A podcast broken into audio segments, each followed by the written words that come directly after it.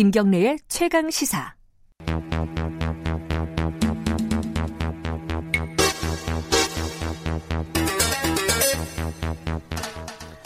네, 사건의 이면을 들여다보고 깊이 있게 파헤쳐보는 시간입니다. 추적 20분 두 분 나와 계십니다.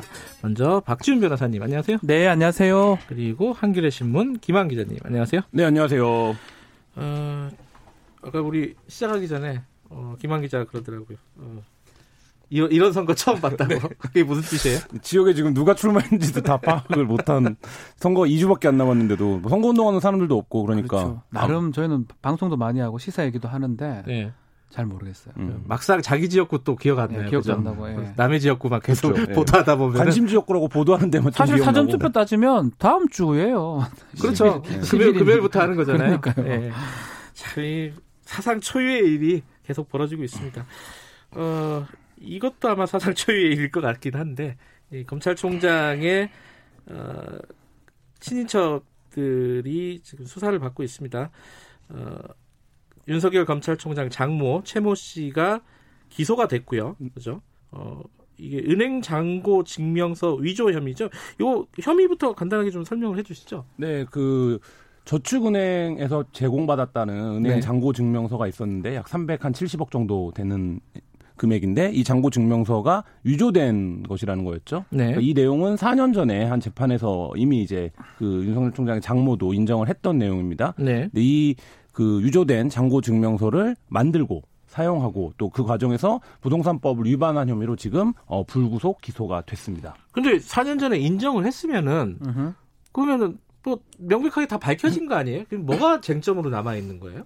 그러게요. 근데 그때 조사를 안 한 거죠. 아 그때는 조사를 안 했다. 수사를 하든가 기소를 하든가 해야 되는데 그런 절차가 없이 네. 진행이 되다가 지금 드러난 거는 기소장, 공소장을 봤을 때는 네. 사문서 위조를 행사했다. 위조 사문서를 행사했다라는 거 네. 하나. 그리고 원래 자기 이름으로 돈을 내놓고 명의를 다른 사람 명의로 했습니다. 네. 부동 실명법 위반이에요. 네. 그두 가지 혐의를 지금 어, 어, 해서 지금 기소한 그런 상황입니다. 근데 이게 어 저번에 박지훈 변호사가 말씀하셨나요? 네. 그 사문서 위조는 사기랑 붙어 있다 대부분. 붙어있죠. 어 근데 위조를 왜 합니까? 재미- 표창장 그거는 정말 좀 재미로? 이상해요. 아, 표창장 그거는 좀 다르나요. 왜요? 그 그것도 내려고 표창장 만든 거 그거는? 이제 재물 이 재산상 이익이라고 아. 보기는 했거든요. 뭐 학교에 뭐 딴 거니까 네. 그거는 사기는 아니지만 대부분 위조하는 사람이 네. 재미로 하진 않습니다. 음. 재미로 하는 경우는 드물고요. 예. 뭔가 이익을 취하기 위해서 특히 기망을 해서 재물이나 재산상 이익을 취할 때 사기죄가 되는데 이 잔고 증명서를 위조한 이유가 뭐냐면 대출 아 저기 돈이 많다는 걸 보여줘 가지고 쉽게 이제 거래를 하기 위해서 한 거거든요. 네. 그만큼 재산상 이익이나 재물을 취득했다고 볼 수가 있습니다. 그 사기죄가 같이 들어가야 되는데 그렇게 사기죄도 빠졌어요.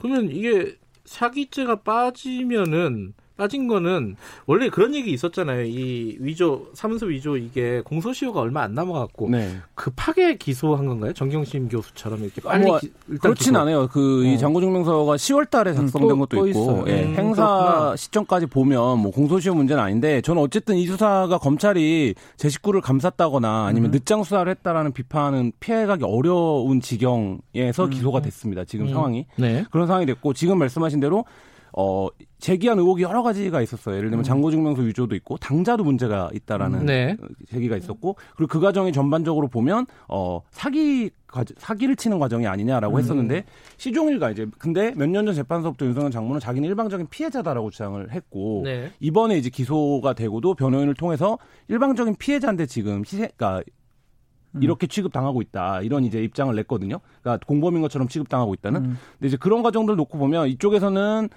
여전히도 이제 본인이 최- 윤석열 장모는 일방적인 피해자다라고 주장을 하고 있고 네. 그러니까 그 과정은 뭐냐면 이게 사기가 있었지만 이 사기에 나도 피해자다. 그러니까 음. 내가 이 사기를 주도한 게 아니라 네. 내가 피해자일 뿐이다라고 주장을 하고 있는 거기 때문에 지금 아직 어, 사기죄는 적용이 안 됐고 그 처벌은 그 동업자였던 그 안 씨가. 예, 받았던. 네. 그럼에도 불구하고 사기를요 네. 피해자라고 얘기를 한다고 피해자 되는 게 아니에요. 음. 판단을 해야 될 거 아니에요 수사기관에서 네. 검찰이면 기소를 할 때.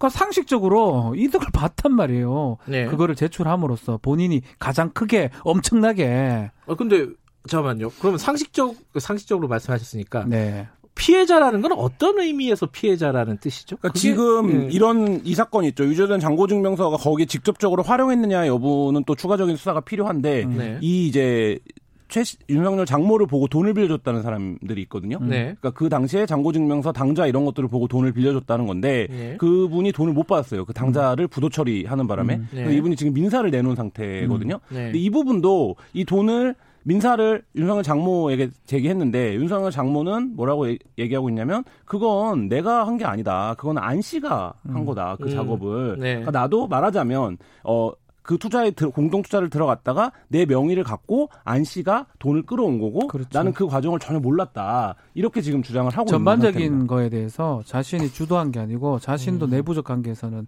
피해자다라고 주장을 하는 거거든요. 네. 근데 그 판단을 수사기관이 해야 되는 거예요. 그걸 음. 하라고 세금 아 세금 얘기는 안 하겠습니다. 그걸 하라고 한 건데 네. 그걸 안 하고 그냥 얘기 듣고 피해자니까 빼버릴 수는 없는 거거든요. 그래서 지난번 방송 때도 말씀드렸지만 이제 이제 이 재판에서 제일 큰 쟁점 중에 하나가 뭐였냐면 제가 이제 재판 기록들을 보니까 안 씨와 윤석열 장모가 동업자냐 네. 아니냐예요. 음. 그래서 동업자로 본 판결도 있고 음. 아니라고 본 판결도 있어요. 근데 이게 뭐가 되냐면 만약에 이 둘이 동업자였다 처음부터라고 관계라고 하면 안 씨가 친 사, 안 씨가 친 사기의 공동 정범인 거죠. 그 윤석열 장모가. 그렇죠. 네. 근데 이 둘의 관계는 여러 가지 관- 어, 점들을 고려하면 동업관계로 보이는데 어, 지금 윤석열 장모가 처벌을 피한 거는 동업관계가 아니라 투자관계. 로 이제 음. 봤던 거거든요. 근데 그렇죠. 이제 그 부분에서 이 안 씨를 비롯해서 지금 소 그 소를 제기한 그 다른 피해자들은 아니다 이건 분명한 동업 관계다 이렇게 지금 주장을 하고 있는 음. 상태입니다. 사실은 계속 얘기해서 그런데 하, 얘기를 안 해야 되는데 조국 전 장관 뭐 정경심 교수 할 때는 하나를 갖고 범죄를 네다섯 개 엮어 가지고 네. 딸딸딸 털어서 막 열 몇 개씩 이렇게 엮여서 하잖아요. 이건 있는 맺혔어, 것도 다. 빼가요. 아니, 한이 맺힌 게 아니고 그냥 비교를 안 할 수가 없어. 있는 예. 것도 다 빼가지고 딸랑 두 개 기소했어요. 예. 이게 말이 됩니까? 근데 그 최 씨, 그러니까 네. 어, 윤석열 장모 최 씨의 이제 반론이 이런 겁니다. 이 그때 윤, 윤 총장도 이런 얘기했어요 인사청문회 등에서 아니 이해관계자가 고소하면 되는데 고소를 안 했다. 음. 그럼 결국 이것도 딴 사람이 제3자가 진정한 사건이잖아요. 네. 그이 부분은 어떻게 봐야 돼요, 이거? 왜냐면 피해자라는 사람이 고소를 해야지 이게 뭔가 사건이 성립이 되고 수사가 적극적으로 이루어지는데 그게 아니다. 이걸 어떻게 봐야 됩니까? 법적으로는 고소가 의미 있는 죄들이 있어요. 친고죄나 뭐 반사 불벌죄라든지 예, 예. 그런 죄가 의미가 있는 죄고 뭐 폭행이라든지 예 전에 강, 강간, 간통죄 같은 경우는 친고죄였어요. 그런 말이면 의미가 되지만 사기죄는 그냥 상관이 없는 범죄고요. 네. 신고를 안 하고 고소를 하지 않는 게 다른 이유도 있다고 봐야 되겠죠. 음. 그 다른 이유는 뭐겠습니까? 해도 안 되겠다는 생각이 들을 수도 있고요. 아. 그렇게 봐야 되지 신고 고소가 없었기 때문에 이거는 범죄가 안 되고 조사를 하면 안 된다. 네. 이렇게 논리 전개를 할 수는 없는 거로 생각이 됩니다. 그 요번에 또 하나 약간 언론에서 논, 논 뭐랄까 문제 제기를 하는 부분이 김건희 씨 그러니까 윤석열 총장의 부인이죠. 네. 김건희 씨는 왜 조사도 안 했느냐 이거잖아요. 물론 네. 이제 뭐 기소를 했냐 안 했냐 뭐 그건 드다음 문제고 네. 요번 사건에 연관성이 있어 보이는데 네. 조사 정도는 해야 되는 거 아니냐 요 얘기가 나오고 있어요. 연관성이 어느 정도로 있다고 보면 돼요? 지금 그러니까 현재 그 나온 거는? 장고 증명서를 위조한 네. 그 김모 씨 지금 같이 기소가 됐는데요. 이 네. 김모 씨가 이제 이 김건희 씨 회사의 감사로 있었죠. 네. 그리고 신한저축은행에서 어 에- 같은 사무실을 음. 썼다라고 지금 얘기가 나오고 있는데, 네. 그러니까 이 장고 증명서를 위조한 사람을 윤석열 총, 총장의 장모가 알게 된 계기가 딸 때문이다라고 이미 재판에서 증언을 했었죠. 그렇죠. 네네. 그렇다라고 하면 이 관계에서 중간 과정에 이 김건희 씨가 있다라고 보는 것이 상식적인 추론이고 이게 만약에 총장 관련 사건이 아니었으면 당연히 무조건 조사를 기소되죠, 했- 같이. 했겠죠. 음, 혀- 어떻게 연결시켜줬고 이런 것들을 확인을 해야 되니까. 음. 근데 다만 어 그런 인적 관계 연결점들은 있지만 이 문서를 작성하는데 직접적인 어떤 기여를 했는지 관여를 음. 했는지는 드러나지 않는다. 그건 당연히 문서상에 드러나지 않죠. 음. 근데 이제 그 이유로 해서 조사를 하지 않은 조사 대상에서 빠진 거죠. 원래 일반인이라고 조사를 했겠죠. 당연히 연관성이 있는 거니까. 음, 근데 그래서 기소 편이 기소 독점이에요, 검찰이. 음. 기소는 나 혼자 할 수 있고 내 마음대로 할 수 있다는 게 두 가지 있기 때문에 네. 조사를 안 하면 그만인 거예요. 음, 있든지 없든지 확인하기 싫은데 그만 지금 각하를 해버린 거 제가 알고 있거든요. 네. 사실상 누가 봐도 상식적으로 연관성이 있다고 보는 게 맞고 조사를 한 다음에 혐의를 추궁을 해야 되는데 조사 자체도 안 하고 혐의 추궁할 의혹이 의혹이 없다면 기소를 할 수 있는 게 불가능하죠. 근데 이 사건이요. 어, 지금 의정부에서 수사하고 있는 거죠? 네, 그렇습니다. 그 중앙지검에서 하고 있는 건 뭐예요? 또 다른 사건들인가요? 그러니까 사건이 워낙 여러 뭐 가지가 많아요. 있는데요. 예. 그러니까 말씀드려도 지금 이제 이 사건이 기소가 되고 나서 논란이 되고 있는 사건이 두 건인데 네. 하나는 이제 2014년 재판에서 그 정대택 씨가 네. 모해이중을 했다 윤석열 네. 장모가 이렇게 지금 하고 있는 사건이 있습니다. 네. 그 얘기는 뭐냐면 모 검사에게 돈을 보낸 거를 알면서도 몰- 재판에서 그런 사실이 없다라고 증언을 했다라고 음. 이제 주- 하는 내용인데요. 그 건이 있고요. 또 하나는 이 장고증명서와 붙어서 다니는 당자수표 문제가 네. 있습니다. 이 당자수표는 뭐냐면 피해자들은 어떻게 주장하냐면 그 위조된 장고증명을 갖고 이 당자수표를 받아온 게 아니냐라는 네. 이제 의혹을 제기하고 있어요. 네. 근데 윤석열 장모 측은 나는 워낙 VIP였어 갖고 이 당자 수표가 있는 거다라고 하는데 지금 아까 전에 말씀드렸던 윤석열 총장 장모에게 18억 정도를 빌려줬던 사람은 그 당자 수표를 보고 돈을 빌려줬다라고 얘기를 해요. 음. 근데 이 당자 수표는 부도냈거든요. 윤석열 총, 그 총장 장모가. 요 당자 수표도 요 장고 증명서와 연결점이 있는 거면 이건 직접적인 피해자가 있는 사건이기 때문에 이분은 지금 민사를 내놓은 상태이긴 하- 해요. 음. 그래서 이제 뭐 수사가 재판이 수사가 되고 재판이 진행될 텐데 네. 어떤 그 건들이 요 사건과 이제 다 붙어 있는 사건들입니다. 음, 지금 윤석열 총장은 어, 관련된 보고를 전혀 받지 않고 있다. 뭐 이렇게 네. 얘기를 하고 있습니다. 근데 그럼에도 불구하고 이 이제 여러 가지 이제 관련된 사건들이 분산돼서 수사를 하고 있는 상황이고 그래서 특검 얘기가 좀 나오고 그렇죠. 있어요. 이거 어, 떻게 보십니까? 현행 법상 특임 검사를 두든지 뭐 특검을 한다든지 그런 네. 방식으로 해야 되는데 그러니까 공수처가 필요한 부분이 이런 부분인 거거든요. 공수처가 음. 있다면 조사를 안 하겠습니까? 하고 밝힐 거 밝히고 또 이 상황은 보고가 중요한 게 아니고 어떻게 기소가 되든지 간에 아 총장의 친인척이니까 저렇게 기소됐을 거다. 저거 정도밖에 안 됐을 것이다. 의혹에 계속 휩싸일 수밖에 없거든요. 네. 그것을 투명하게 하려면 제3의 기관, 뭐 특임 검사라든지 다른 게 돼야 되는데 이제 7월부터는 뭐 공수처가 출범이 되니까 공수처에 뭐 어떤 존립이 이유가 되지 않을까 생각이 들고 공수처가 만약 기소를 하지 않는다 예를 들어서 두 가지만 했다고 하면 뭐 말할 수가 없어요 예컨대 음, 왜냐하면 관계 없는 기관에서 해보니까 뭐 공소시효 다 지났고 시- 뭐 부동산 실명법하고 행사죄밖에 없더라 그럼 음. 뭐라 하겠습니까 그리고 조사 안만 해봐도 그 처 관련돼서는 아무것도 안 나오더라 음. 그럼 할 말이 없는데 자기들끼리 해놓고 조사도 안 해놓고 검찰에서 하니까 이렇게 문제가 되는 거죠. 어, 사실 김건희 씨 관련해서는 뭐 주가 조작 의혹, 의혹도 있는데 네. 그 부분은 뭐 수사에 착수했다는 얘기는 못 들었어요, 그죠? 네, 아직 뭐- 못 들으셨죠? 네, 못 들었습니다. 어, 그안 되는 부분은 것 같아요. 수사를 하지는 않고 있는 것 같고.